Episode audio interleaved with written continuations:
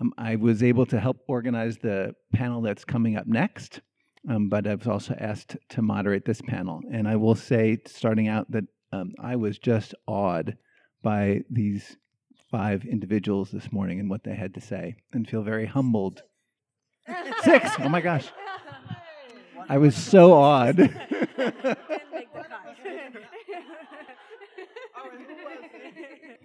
Believe it or not, math was my strong point in school. So, um, anyway, and I'm very humbled to be up here. But um, I get to ask a few questions, ask your questions. Um, the first one I'm going to start with, I, what I found so interesting was that each of these folks come at this issue in a different way, maybe looking at a different system. You got health systems, energy, food, political. So interesting. So I'm going to ask if there's things that each of them heard in the other's presentation that resonated with them across these different systems. So I'm going to open that up, um, if I may. Something that specifically, you know, resonated with you. Um, yeah, I can I can start, and I guess my short answer is yes, and I don't think I can just pick one. Um, I mean, y- you know, from the uh, remarks about uh, North Minneapolis having you know a food desert, being a food desert, um, and the access pieces there, which I think you know resonate across different sectors. Um, but that being a fundamental um, way in which we look at how our communities are geographically located and you know are resourced and and are able to access fundamental essentials in everyday life. Um, you know, I think that was that was one that really resonated with me. I think um, Lalitha's remarks about uh, asking the community how I can help. Um, that to me is fundamental, uh, and I think reflects a, a, way in which I've come to view my work. Um, you know, I, am a lawyer by training. Um, I you know I didn't come to um, social or racial or environmental justice um, you know, in, in the traditional path. I'm not sure that anyone follows a traditional path uh, in that sense. Um, but you know, I think really coming to this the, the topic and saying, how can I help with the skills that I have? But the important answer at the end of the day is how I can help you, not you know what I'm what I'm doing, where I'm coming from, but what the community needs, what the people need. Um, and I think just all of Mysti's remarks were just incredible. Um, I think that was so heartfelt and so true. Speaking, you know, from personal lived experience. Uh, I mean, just that entire presentation, Mysti, was was incredible. Um, but just really represents the importance of, at the end of the day, coming back to uh, the people, the land, the planet, um, and you know the way in which all of this started, and you know really trying to make this uh, a better Earth for all of us, and coming back to the Earth from which we come from. Um, and I think that was just just fantastic. So I'll pause there.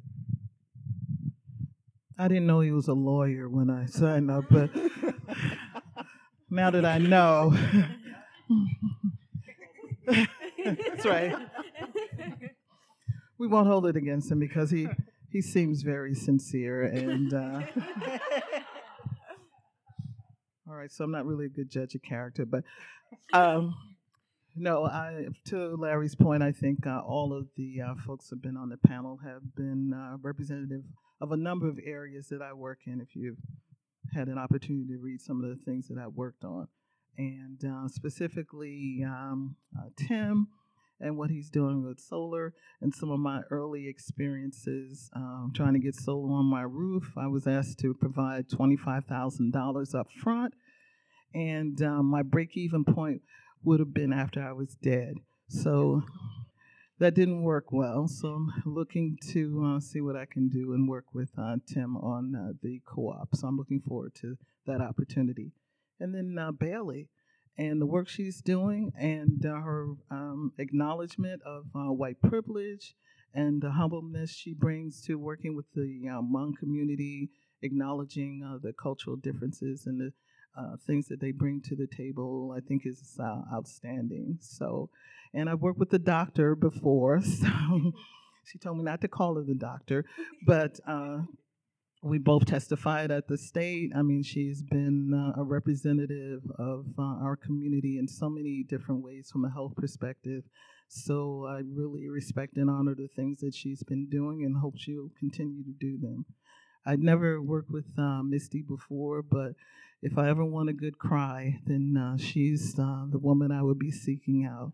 Um, I love the, the fact that the acknowledgement of the land that, that we are standing on. And um, we bring that to the Upper Harbor Terminal. We bring that to all of the um, projects that we work on. But, but thank you. Um, I, I I feel like I could pick one from e- what everyone said as well, and I really resonated, you know, with what Mysti said. Um, I, I think a lot of us feel that grief. Uh, hear about, you know, not not just uh, locally, but also we hear about the uh, recent report that came out about the extinction of species, and um, that's uh, that's a reflection, I think, because we see ourselves as part of nature, and we're, um, you know, responsible for so much of the destruction that we're. And so that that really resonated with me. Yeah, and I think also what Tim was saying about um, figuring out our goals to the 100% uh, clean energy. Um, I think, Ben, you mentioned when you have that like deadline and then you want to get there in whatever way possible. Uh, sometimes you don't work out the full sun looks like. So, thinking about that. And um, this panel is just another reflection of how we, even though we do this work like 24 7, we don't know all of the aspects of the work that's happening because I didn't know about the veggie RX. So, I'm really excited to find out more after this panel and continue that work. Uh, I, I, could also say so many things. Um, I think the overall tone of this for me was just so much of a focus on community and so much of a focus on the intersections. Um, and that, I, I, mean, I think, as I really think is true, you can't address climate without addressing so many of these other things. Um, and I particularly just wanted to appreciate something that you shared, Lalitha, just about the the global aspect of this um, and you know that's something that has really been a really powerful origin of my work in this is just the kind of global justice piece of it.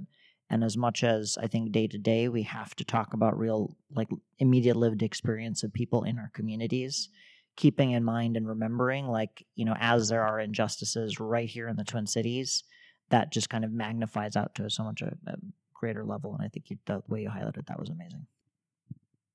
Um, so I went first today, which is ironic because my last name is W, and so I'm almost mm-hmm. always last. Um, but I was happy to go first because after hearing all of you speak, I think I would have been shaking in my boots to get up on stage. I was pretty nervous today. Um, but I think what has struck me today after listening to all of you is how much of a sense of community I feel here. Like, I resonate with your messages, even though we work in very different areas, so much more strongly than I do when I go to an organic farming conference where I'm like, no, really, social justice is important. We we should talk about this.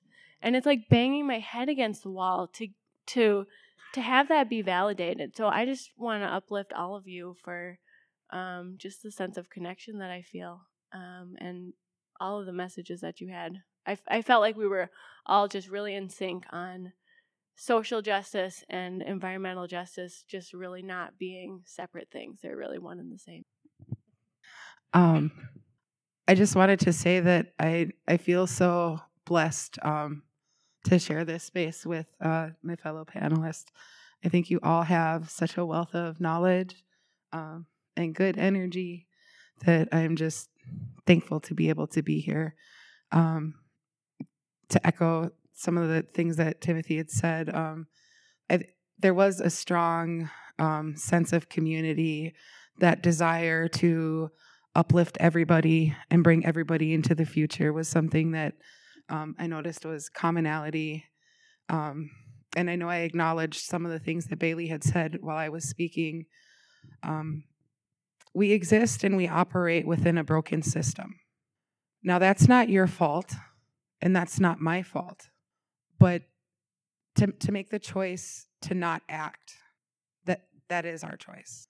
Um, and the systems that we have currently have gotten us to where we are now. So i think it's time for a change and that that starts within each of us every morning when we wake up. Um, i don't think it would be too controversial to say that we're all comprised of energy and we need to use that energy it works. I sat in a committee hearing where I watched one of my sisters um, sing and pray very quietly, and it was in reference to a bill that we were for sure that that committee was going to pass. The author act- happened to be the chair of the committee, um, and I watched my sister as she sang this song, and she held her tobacco and she was praying and she was staring at this one senator and he voted no. We have power, medicine within us, so use it. Your neighbors are depending on you. Such wisdom. Um, all right, so I'm going to start asking some of the questions that came from the audience here. So um, here's one uh, Isn't moving toward a plant based diet a crucial component of climate action and a Green New Deal? And um, how does this issue impact people of color and low income folks?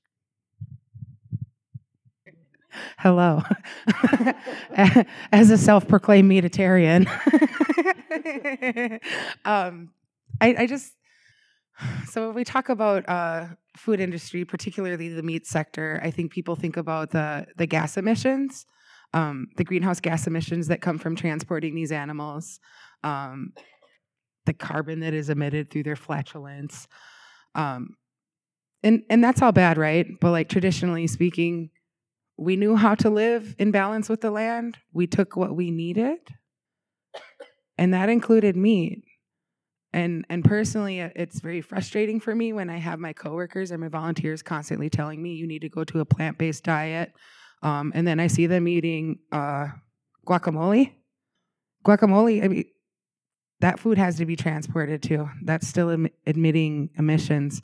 So when we talk about a, f- a plant-based diet, I think there needs to be more um, inclus- inclusion of local, indigenous um, food that has been sustained cultures for thousands of years. Because otherwise, I think we're just shooting ourselves in the foot with something that sounds like a good idea, but we're sort of being disingenuous in it. Um, I I just wanted to quickly um, add to what Mysti said. I, I think um, I think you know plant based diets are you know maybe a, a separate piece of the, the, of the discussion, but I think the emphasis on eating local and eating in season um, is much. It should be as much of the conversation as anything else. And I think to Mysti's point, really reflects the ways in which folks actually ate for generations and generations. And so I think that's a, a huge piece of it. I, one of the things that I wanted to touch on in relation to the question of how uh, you know a dietary shift would maybe disproportionately affect under resource communities and communities of color. Um, this is in my wheelhouse, so I, am getting out over my skis a little bit. But um, you know, I do think that we do need to have a very real conversation about things like the fast food industry, about you know, uh, just in uh, grocery retail, for example, what foods are affordable, and then I think we also have a conversation around food deserts as well. Um, but you know, I think there's there's a certain aspect of this where food choices aren't truly choices, um, and so I think we really need to have a real conversation more broadly about what is folks' availability uh, ability to actually make those decisions in their day to day. And so there's there's a bigger conversation that needs to be had. Um, and I think you know whether or not that's where the question was coming from.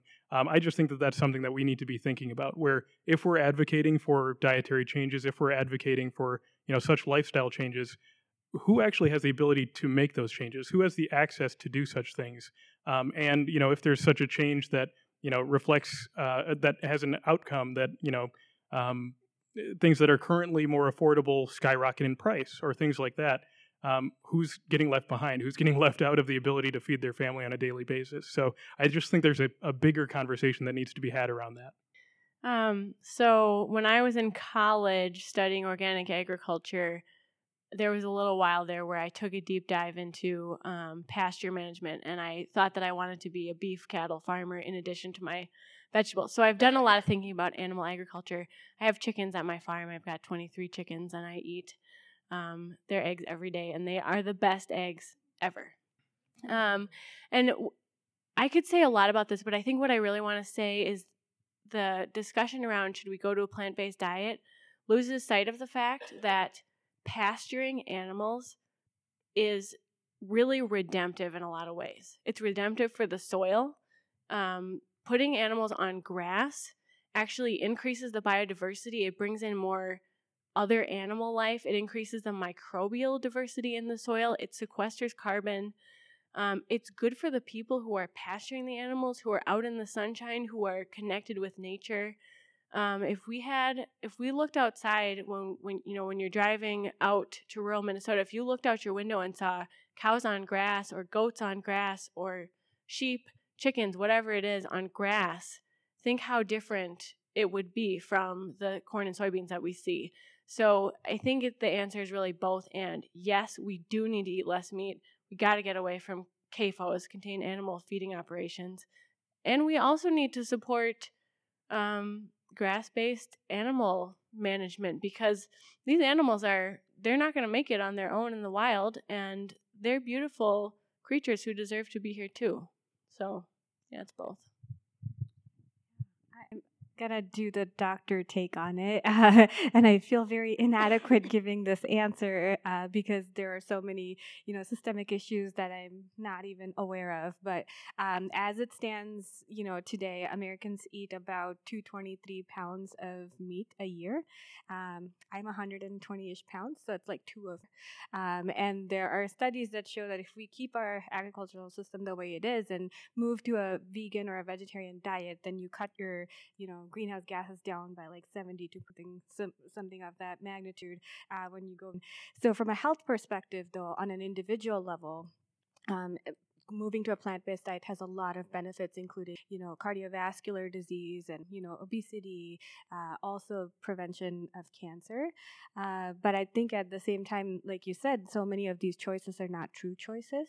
And so we also need to be working on a policy level uh, because you know we've talked i think in the morning about how like it's easier to i, I think catherine you said that uh, it's easier to buy a hamburger than it is to buy vegetables. And so that all comes in because of the way that we subsidize um, and prioritize essentially what type of food uh, we get to eat.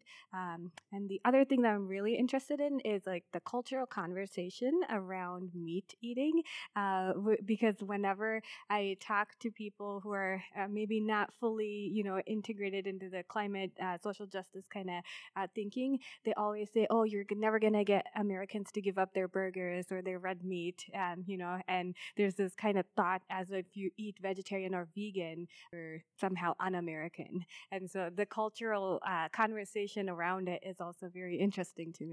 So. I just briefly wanted to add, and I think this builds very much off of what Bailey was saying about um, grass, grass grazing based um, agriculture uh, or with animals. I think one of the things we really need to look at is how are we producing our meat.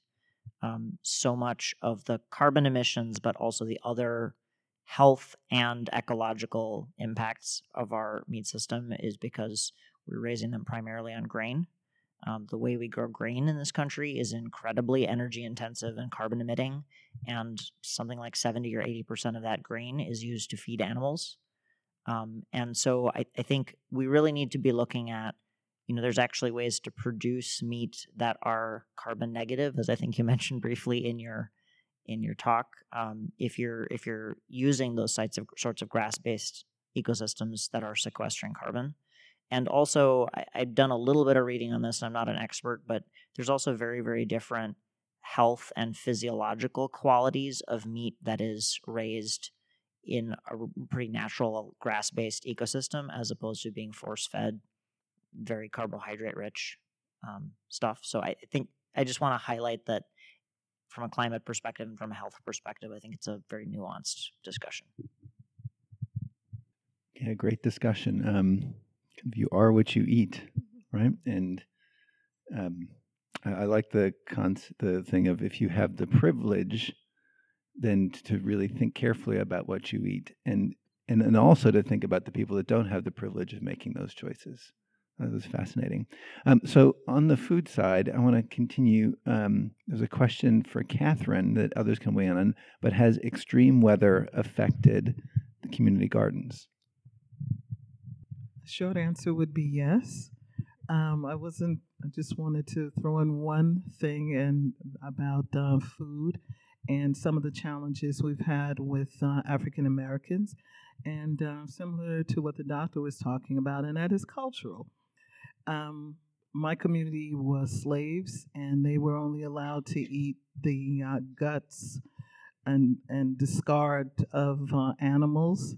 And that created a, a culture of folks who um, were disenfranchised and separated from the actual vegetables that they were growing. So they could grow the vegetables, but they wouldn't have the opportunity to eat them other than castaways uh, of that food system. So we fast forward to today, and we at Project Sweetie Pie are challenged with uh, changing behavior.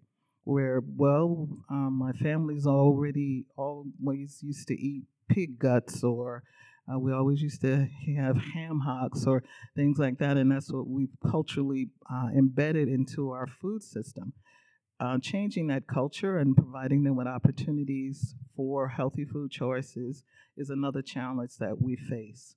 But uh, toward the climate issue, yes, we are impacted by uh, climate change. Um, as of this year, we are moving toward a uh, regenerative approach to agriculture because we work a lot with city lots. We always test the soil to make sure they were okay. We've been using a lot of um, raised beds, but now our goal is to um, make sure that even land within the city limits will have uh, regenerative power to grow foods. Um, we are moving toward the attitude that uh, lawns are not necessary. It's a privilege issue, and we could use that for growing food. Um, people need access to healthy food, so why not use your lawn? So we teach people to grow food in their backyard and their front yard as well. So um, we want to ensure that no matter what happens with the outside economy, that the people within North Minneapolis are able to grow their own food. So if there's an apocalypse or anything like that, you guys know where to come. uh, I'll book a ticket. Thank you. Um, so to Mysti and all speakers. So, um, Mysti, the mix of heartbreak, gravity, and hope in your remarks was truly inspirational. How can we best convey that combination to three groups our kids, to those who are tied to and benefit from the fossil fuel industry, and three marginalized communities? um, I mean, with your children, how what what I tell my children is that there is nothing that they can't do. That they see this world through different eyes and they see things that mama misses. And you you got to empower them and encourage them to use their voice. Um I think with all the horrible news and different laws, it's really easy to get um, depressed. But when I see a young person stand up, that is so much hope to me. And that's that's faith for humanity to me. So please encourage your children.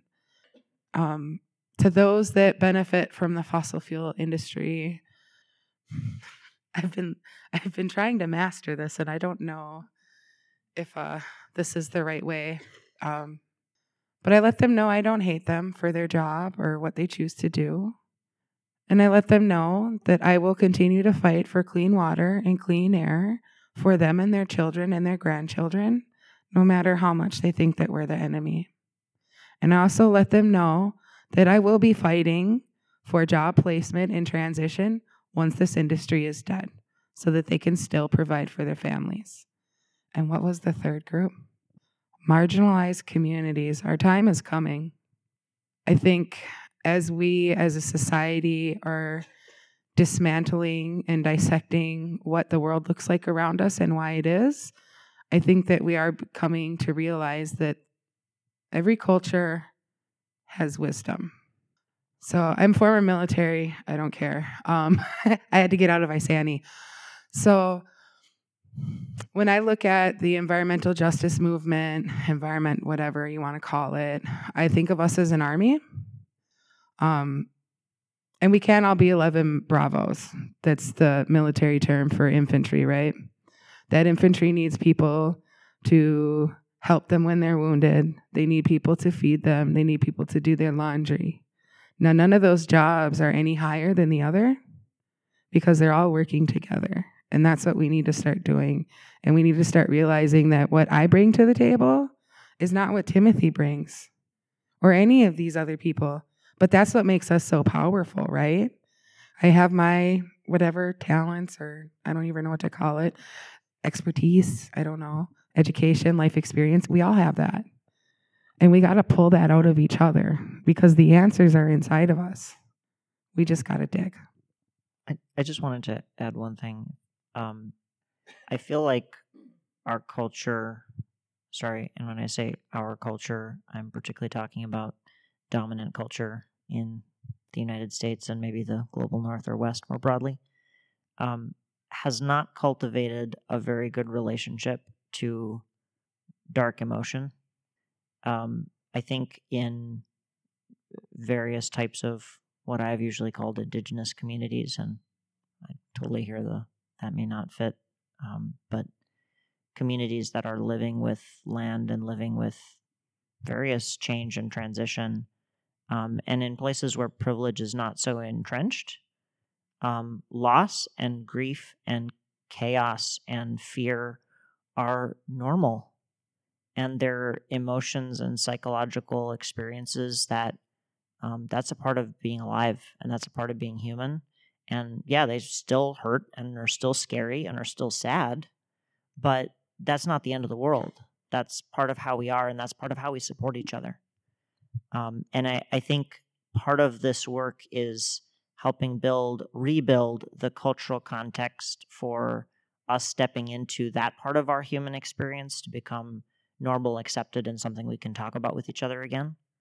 Um, and as much as that's like also kind of scary and hard, it's also I think it's healing. It's it's getting us back as a community to being able to embrace part of what it means to be alive. That um, honestly, privilege and the fossil fuel industry and all of the um, elite access that we have had for so long has allowed us to pretend doesn't exist.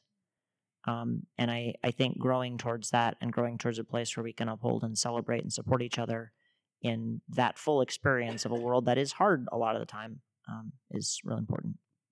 Uh, I think I, what I want to say is being a white person working with a marginalized group or uh, um, an immigrant group. Sorry, I couldn't think of the word. Um, I have, like I said in my talk, done a lot of work around whiteness and what what this means to inhabit a white body and to want to help out. And the most powerful teachers that I have had are the ones that are saying, turn that finger around and point it back here and do your work, do your internal work to figure out where your biases are, where you're causing harm. And it's seeing, I think it's seeing other people doing that work that really opens the door for you to do your own work. So this is really a message to to my white community and to my Unitarian community. Um, that's that's what I see as a way to communicate is to just do the work myself. All right. Um, I'm to look at some other questions here, but if any of you have any other things that have come up, please just raise your hand when I look out and we can get those, uh, can call on you as well. Um, so I'm going to shift to the question here about agriculture. Um, the trend in American agriculture over the last several decades has been for farmers to get big or get out. The number of farms is decreasing, the size of each farm is increasing. Couple, couple this with advances in automation and availability of cheap fossil fuels to harvest mass produced crops. How can small urban farms or co ops stay competitive?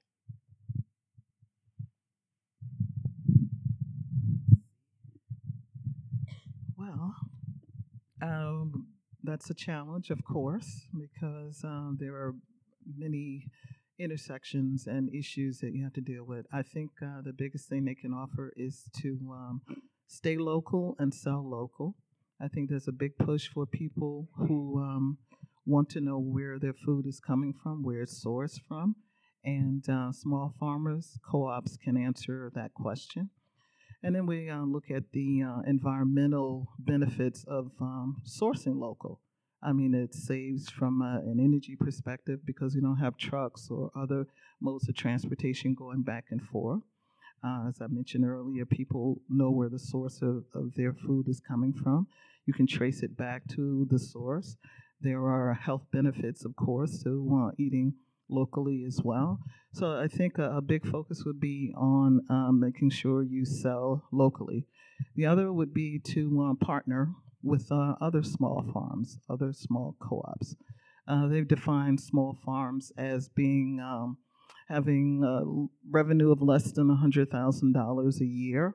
I would even shrink that even lower because of uh, the way things are going, and we uh, include ourselves in uh, the small farm category, even though we're technically urban agriculture. So we're growing foods within city limits, within urban areas, um, but we are considered a small farm. We have crop insurance. We have all of those vernaculars that people talk about. Um, there's been a move away from farms, and that's partially uh, our fault. I mean, we've um, lowered the um, value of being a farmer. If you're considered a farmer, that's kind of less that you're uneducated, you have no other choices. So we've taken that away. And a lot of parents were saying to their kids, hey, don't farm, go, go to school, get away from all of this stuff. And they did. So um, now we're left with um, uh, the lack of uh, farmers, lack of uh, the small farm, which is something that we desperately need. Small farmers are uh, entrenched in their community. They're concerned about their community. They're concerned about their neighbors and, and what happens in their neighborhood.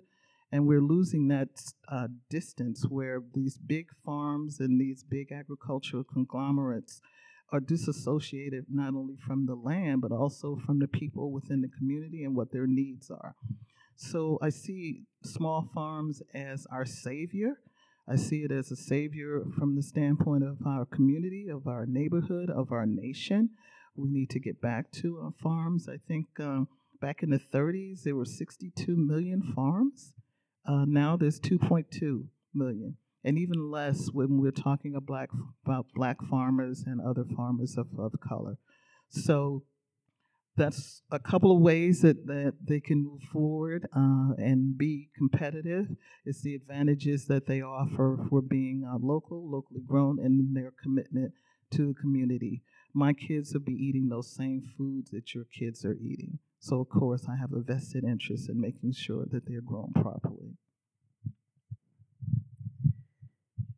Um, so to Catherine's point, I, I was at a um, Food Hub financial boot camp last week, and um, we had an, a female entrepreneur who had started up her own company and took it. It was a whey protein company, and she took it from zero sales to two million sales within the first six months or something crazy like that and so she had she had a really good handle on the finances of food and to be honest it's pretty grim. It's really really hard. It's getting harder and harder for farmers to make money and one thing that she really drove home to us is that farmers have to cultivate what she called defensible uniqueness and that's exactly what catherine is talking about. We're local. We have a great story. Here's our story. Here are our photos. This is the only way that local farmers can compete in this marketplace because they have to get a premium over the produce coming from California. Um, so that's one way. I mean, um, we also just need to have policy changes. Like, there's only so much consumers going to the co-op and buying local food can really do, and it's it's the privileged consumers that can do it. It's not the marginalized communities that are trying to feed their kids paycheck to paycheck and it's so it's it's an unfair system um, and it's pretty discouraging so talk to your policymakers about this shifting a little bit um, timothy critics of solar power claim it's too unpredictable and difficult to store for times of low sun exposure especially um, living in a place like minnesota where you get a little less sun in the wintertime so how true is this and um, how do you address it in a place like Minnesota? I think the first thing to start with is that all energy sources have reliability issues. The reliability issues are different for each energy source. Um, one of the things that people don't think about very much is that, okay, you have these giant coal plants, these giant nuclear plants. They operate 99.5 or 99.8% of the time But when they fail, they fail with no warning and they're massive. So they take a massive amount of power off the grid instantaneously with no warning. Um, there have to be power sources available on the grid to instantaneously catch up and replace that whole load. Solar is different. Um, solar is variable. It's not on at night. It's not on at much as much when it's cloudy, although it still produces. Um, the interesting thing is, if you look at it as a regional average, you can actually predict when solar is going to be on with a very high degree of accuracy. Single panel, single rooftop, no, because you know one little cloud drifts across and it's out. But if you if you were to look at it like on a region wide, like all the solar being produced in the Twin Cities, um, you know, two days ahead, three days ahead, you have a weather forecast. You basically know when you're going to have solar production on that grid wide um, level. Now, you're not going to want to build a grid that's just solar, but solar and wind, even just those two alone, are really powerful complementary technologies. Um, there are models, and actually in some places around the world, actual grids that have been able to show that even without storage, like not even building in storage into it, just choreographing energy that's produced from solar and wind, especially if it's distributed. If there's a lot of solar and a lot of wind in many different locations, it's not all in one place. You can get 80, in some cases, even 90% of the energy that you need from solar and wind alone. No hydroelectricity, nothing like that, and no storage. So I think the degree of concern around this reliability issue um, is really overblown. And part of it is that um, it requires an entirely different way of thinking about electricity. You, you can no longer think of it as any one source is going to be available at any time you want it. You have to think about it is how does a very large number of source sources balance together and how do you manage that in real time? The technology to do that is available. It requires very different management of electric grids than we've historically done. Um, I think the other key thing that we don't think of enough in this question is how are we matching when we use energy to when it's available?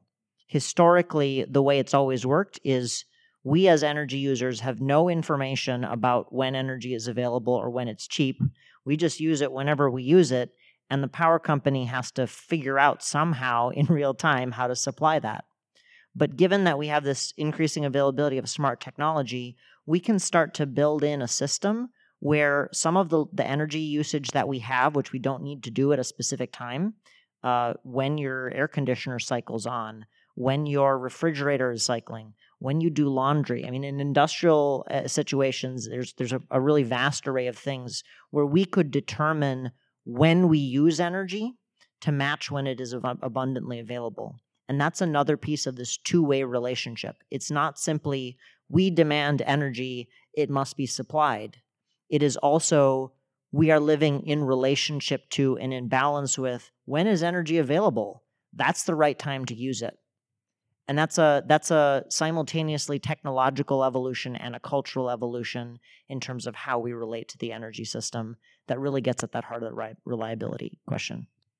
Great thanks. Um, ben or others so revamping our energy infrastructure will create thousands perhaps millions of well-paying jobs Considering that the poor and other marginalized communities have suffered the worst impacts of climate change, how can we ensure that these new jobs go to the people that could most use them? Yeah, I think this is a, a critical question um, for a couple of different reasons. Not just because the energy sector is growing and transforming so much, um, but because the jobs that are currently uh, available um, will look wildly different regardless of how the energy sector changes. Um, energy efficiency installers, for example, um, heating and uh, cooling technicians. Um, we know that in Minnesota and around the country, um, those technicians are going to be retiring um, at an alarming rate over the next few years. Um, that's an example of a sector right this minute um, that will see a huge uh, opportunity or challenge depending on how you look at it. so I think my answer to the question is, is multi pronged. I think first, um, is really having good programs, organizations, and specific projects that are providing folks, and especially um, under-resourced communities, communities of color, and those who have not historically had access to these jobs with the necessary skills and training to access them. Um, one program in uh, particular that comes to mind is uh, the State Department of, Con- of Corrections um, has a training program um, for recent inmates uh, around solar tra- uh, solar job training. Um, it's actually uh, giving those inmates uh, training onto how to install solar panels, how to wire solar panels, so that once they're um, done with their prison term, and I, I think I do want to add the add the caveat that there's overlap here with another broken system, right? I, I think uh, certainly kudos to the Department of Corrections for you know trying to provide opportunity from the situation, but I think this also sheds light on how overlapping and uh, intertwined these systems all are, right? Um, but I digress. Uh, the point being that you know there's an opportunity there from that Department of Corrections program to train folks around solar jobs, so that once they uh, are back in uh, the working world um, they have an opportunity to you know apply to a job with a solar developer. I also want to give uh, a shout out to specific organizations and projects like Timothy's Cooperative Energy Futures, like uh, Jamez Staples and Renewable Energy Partners right here in Minneapolis, that's working not only to provide folks with specific training opportunities, but to actually develop a training center in Minneapolis that will bring the community in, that will train them for jobs, and that will then uh, spur solar development in the community in Minneapolis. Uh, organizations like that. Uh, renewable, uh, the Re- Rural Renewable Energy Alliance uh, in Greater Minnesota is also working um, towards similar projects and working with our First Nation communities um, to really help uh, spur job development and clean energy development in those communities as well. So those, I, I think, are a couple of specific specific examples. Um, but it can't stop there. Um, it also takes uh, all organizations working in the energy sector, Fresh Energy included, to think about how we do our work, how we've done our work, where we uh, seek out folks to do our work. Um, one example I'd give here is the Capitol Pathways internship um, that was started uh, a couple of years ago um, by the, Citi- uh, the Citizens League. Um, that's actually working to bring uh, folks from communities, uh, young students, uh, communities of co- from communities of color and under-resourced communities into legislative internships so that they have exposure to the state legislature. Um, we've talked a lot today about how the political system uh, is a key system that you know you can think of as a broken system, but also as an arena in which to get engaged, to force, uh, to make change. Uh, the Capitol Pathways internship is one vehicle to uh, get students uh, who are from communities of color into uh, these positions to really get exposure to that landscape, to know how policies are formed, to you know actually have their voices heard in a professional setting, and then they get that that experience on their resume and can then go on to apply for a professional position. That's one example. But I think we also have to think about other internship opportunities. Uh, you know, job pipelines, as they're traditionally called, but of course, don't love that phrasing either. Uh, and in addition to that, no pipeline talk. I, I, apologize. I'll take that one back. That's on me. Um, but in addition to that, who's actually able to access, you know, all the way back to elementary school, to middle school, to high school, who's able to access a quality education to get the skills that they need to get a job in this massively uh, and quickly changing field. And so again, you know, I'm I'm kind of tying the thread all together once again, but all of these things overlap. So I think we can do our part. We need to do our part from the energy sector, but we also need to look at all of the systems at a massive scale as well. Well, of course, I had to weigh in on that about um, Project Sweetie Pie.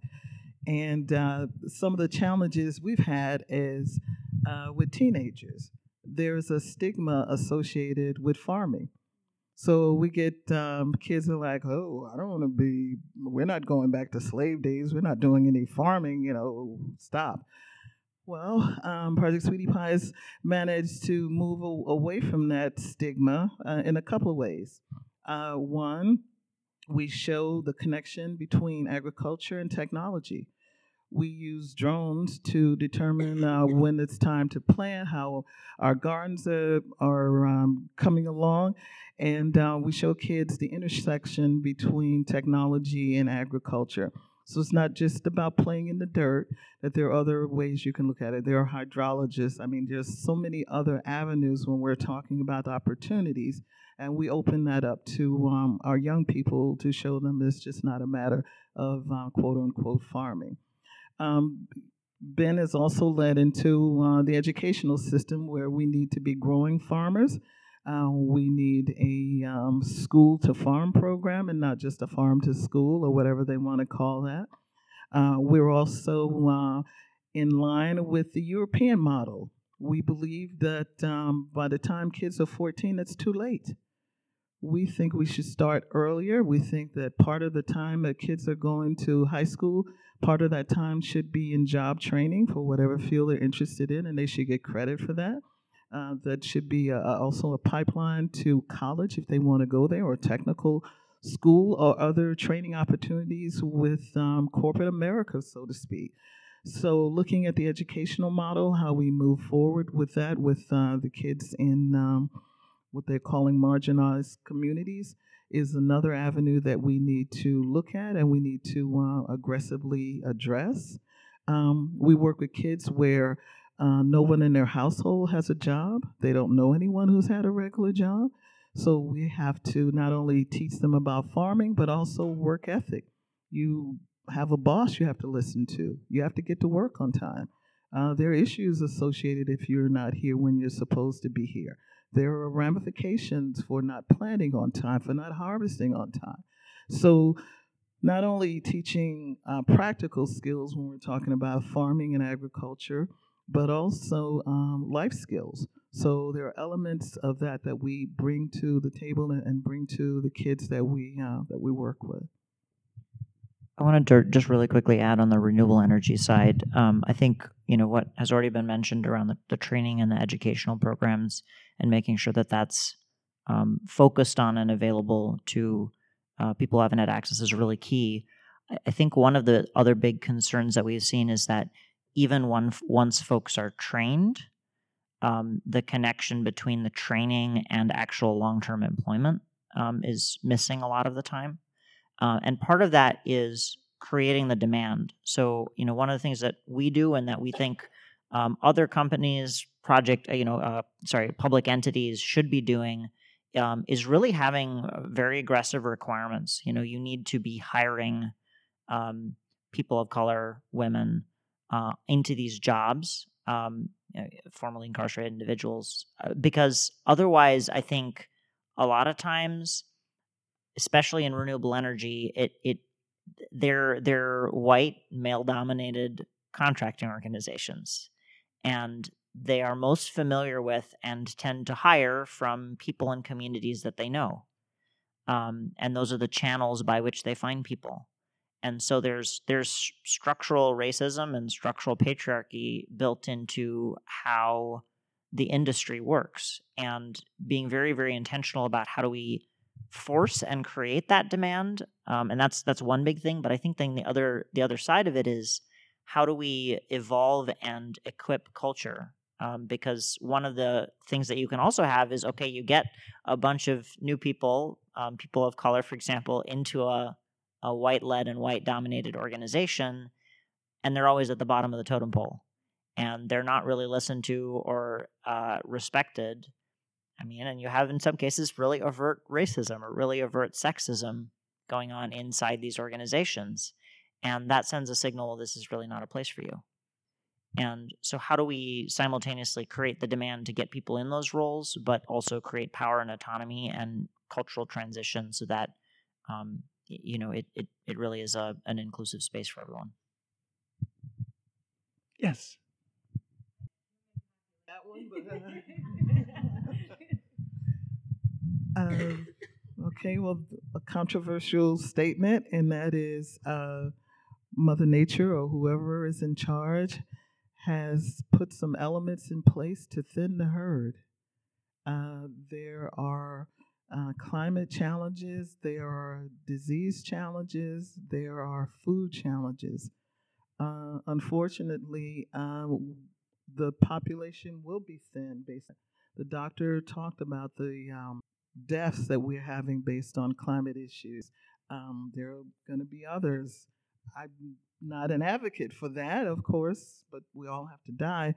But um, feeding uh, the, the current population and the growing population, of course, is uh, a challenge that we have to face. But there are some natural elements.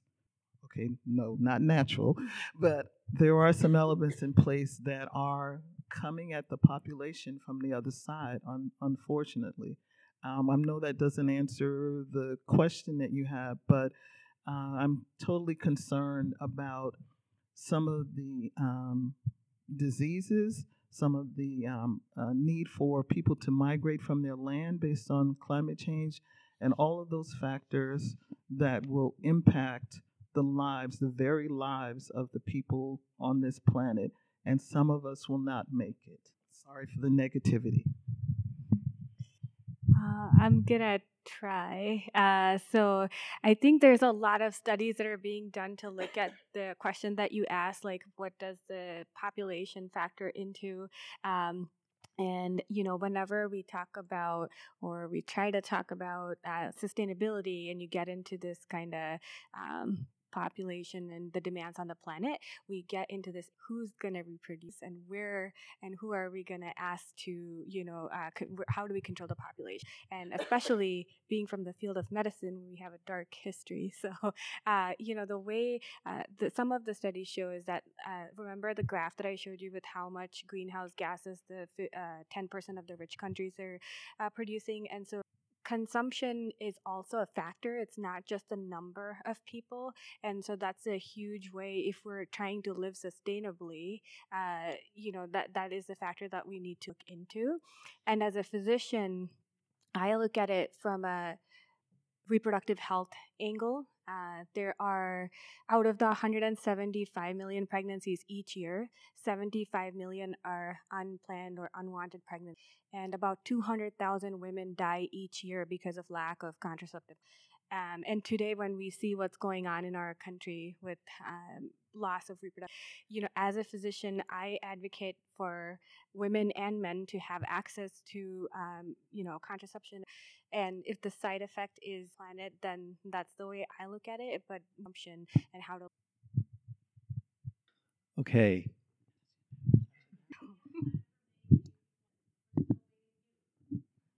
Okay. All right. So um, I'm going to shift. So uh, for Mysti and then for others to comment on, but um, I'm going to modify this question a little bit. But there's been a dramatic increase in lately in political engagement and activism. Uh, many people are expressing uh, themselves in different ways. I mean, what are you seeing that's exciting you about activism over the past you know few years that it works um, as i mentioned in my speech earlier we we shifted the governor considerably in the last year or since his election um, you look at sorry um, one of the benefits of being a staff member for a volunteer led organization is I crowdsourced some of these um, questions to my volunteers. Um, and one of them pointed out that um, one case that could be used to highlight how civil disobedience has worked um, is the case of what happened with Extinction Rebellion in London. Um, they took to the streets, they had mass protests, and, and they have affected actual sustaining change um, in their country. I think um, letter writing, media appearances, working with legislators, testifying at hearings, protests, rallies, and direct action um, do make a difference, right? At least they get your neighbors or yourselves talking about and thinking about these solutions. Um, and two, it also works to build this fellowship. I, I can't stress how not alone we are.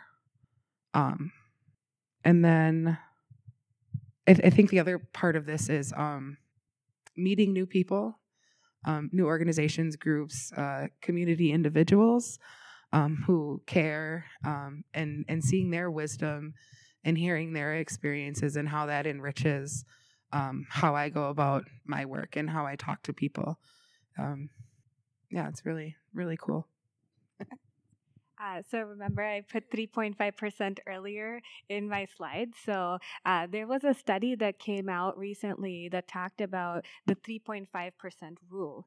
So they analyzed uh, all of the nonviolent protests that have happened over the course of history.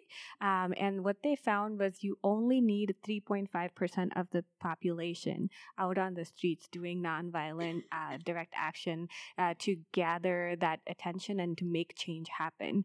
So, uh, you know, we worry about, oh, wh- why isn't everybody doing this? This is such an important issue. Like, we need more people. But what we need actually is just committed people who are going to go out there. Um, and the Extinction Rebellion actually drew from that study. And that's how they were staging so many of their mass protests. And sure enough, it resulted in change. So, I, I just wanted to answer this question by going back to um, a, a, remark that Mysti made about um, how you know what you would traditionally think of as social justice organizations and environmental organizations are increasingly shifting toward each other, um, and I think that's how I would answer the question and what is so exciting and motivating. And I think you know, coming from my perspective, you know, working for um, an, an energy nonprofit, I think we're there's still work to be done and still an exciting opportunity, um, but that there's a whole lot of opportunity in recognizing power and privilege and how to share it and to make space for all voices to be heard. Um, and that's it can sound really vague and and kind of nebulous and how do we really do this but it's really looking at the ways in which you do your work the spaces where you work and who's not present or who's who's present but not being heard and you know i think I would say, you know, we at Fresh Energy are committed to examining that. We do have a long way to go, but I think, you know, with the 100% uh, clean energy campaign, for example, um, that's an area where I think we've started down this track of making space for organizations that haven't traditionally participated in the process to show up and be heard. And I think there's, like I said, there's still more that can be done. Um, but there's so much power in sharing your power. Um, there's so much power in sharing your privilege. There's so much power in sharing access. And it really takes knowing what you have, what you've been given, what you've been privileged to have, and sharing that with those who haven't historically.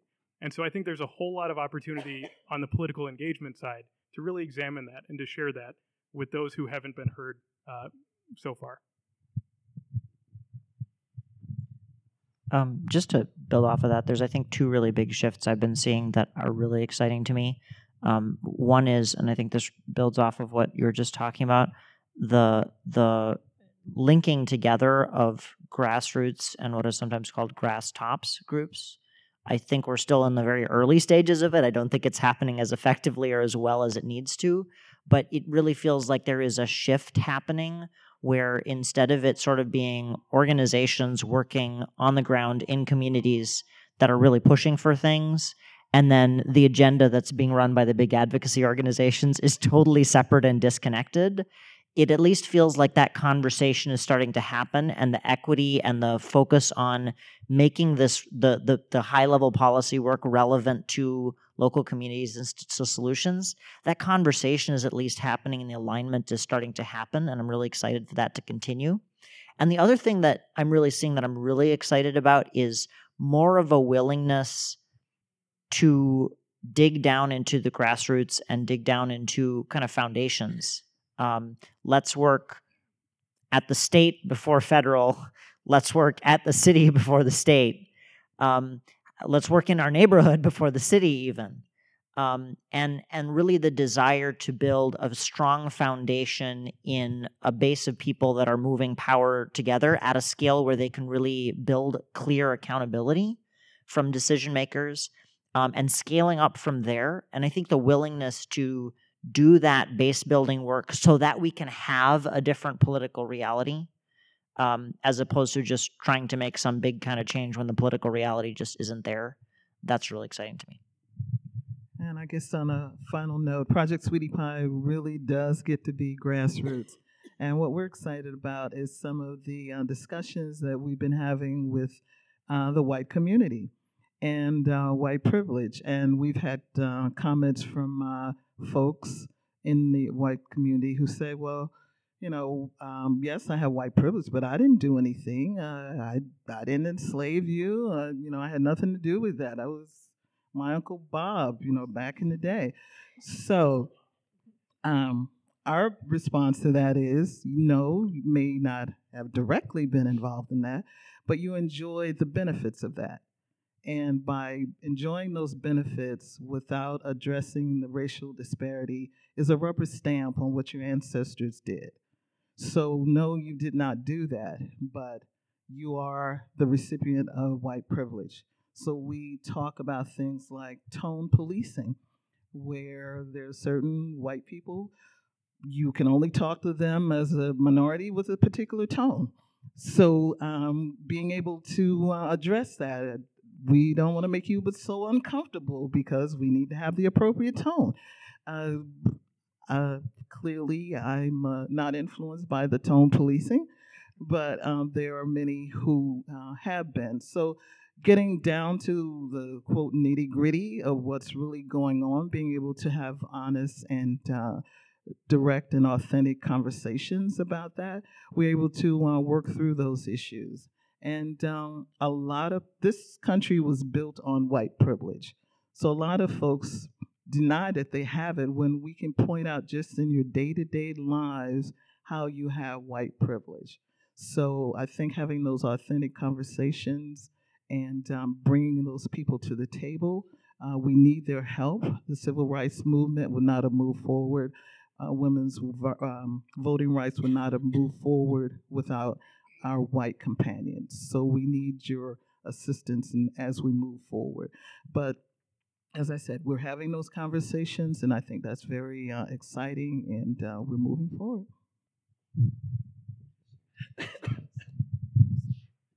Sorry, I'll be real quick. I just wanted to share two stories of um, how I've, because I think me and my volunteers have been having this conversation a lot um, what white privilege is, what white fragility is, um, and how saying I'm not racist isn't isn't the answer. Um, and I just wanted to share two quick stories. Um, about a month and a half ago, there were some Native students at a high school about three hours north of where we sit today. Um, they had some no line three signs, love water, not oil. Um, they were targeted by some uh, European American classmates. Um, they had these signs ripped from their hands. They were threatened. Um, the school handled it poorly. I saw this taking place on Facebook, um, and I monitored the situation for about a week. And I saw I saw cries from the community saying, "I called the principal. I called the superintendent. Nobody will call me back. This issue hasn't been addressed. My child still doesn't feel safe going to school." Um, so I borrowed your privilege because I do work for a predominantly white organization. I called the superintendent of the school in question, and I let him know who we were and I let him know that we have hundreds, if not thousands, of active volunteers that would be more than happy to come support these children. He Googled our organization, and within five minutes, he had me on the phone. He called me right back. He apologized. He asked what needs to be done to resolve the situation, and I told him. And I followed up with him the next day. And that's because I borrowed your privilege. Two, there's something called the Missing and Murdered Indigenous Women's Task Force that has been at the Capitol. Um, Representative Mary Kunesh Podein authored this bill last year. Um, I don't know if any of you have seen the movie Wind River, but that's like sort of like the Diet Pepsi watered down version of a lot of the stories that my sisters have. Um, so, right, so like that got mainstream, your average people talking about this. And how did how did your privilege work for me? This year, I asked everybody that I knew to call and write their senators and their representatives and demand that this bill um, pass through the House and the Senate as a floor vote. And we did it through the House. That wasn't just me. That wasn't just my sisters calling. That was people who look like you guys in the pews today. And we couldn't have done that without you. The same as I couldn't have got justice for those children up at that school had it not been for you. You guys have that energy and you guys have that power. Please use it in a good way there's a lot of people that are more willing to hear what you have to say than anything I would have to. So use that. Well, all right. So um, I think we're just about done. I'm going to close with a a brief story myself. Um, I'm again just have so enjoyed listening to all six of you. Um, and uh, and and the from looking at this issue from so many different systemic ways and and being able to imagine different systems and a change in the systems and having that courage reminds me of um, interaction I had with my daughter when she was nine, and we were um, teaching her about climate change. And uh, she said to me, um, Well, can we do anything about it? And I said, Well, yeah, we can. And she said, Well, Daddy, let's just stop it. And um, I kind of chuckled and was about to say to her, Oh, it's more complex than that. Um, and then I realized it it's not, right? Um, it, kind of two key things. One is that young people can reach us in that way and connect to the core of who we are and make us realize that we need to imagine something different. And then that in all of us, we just get gets hidden is this ability to have the courage to imagine things differently. And I was struck by today was the courage of the six people up on the stage to imagine and start working towards different systems that we need. So I want to thank all of you.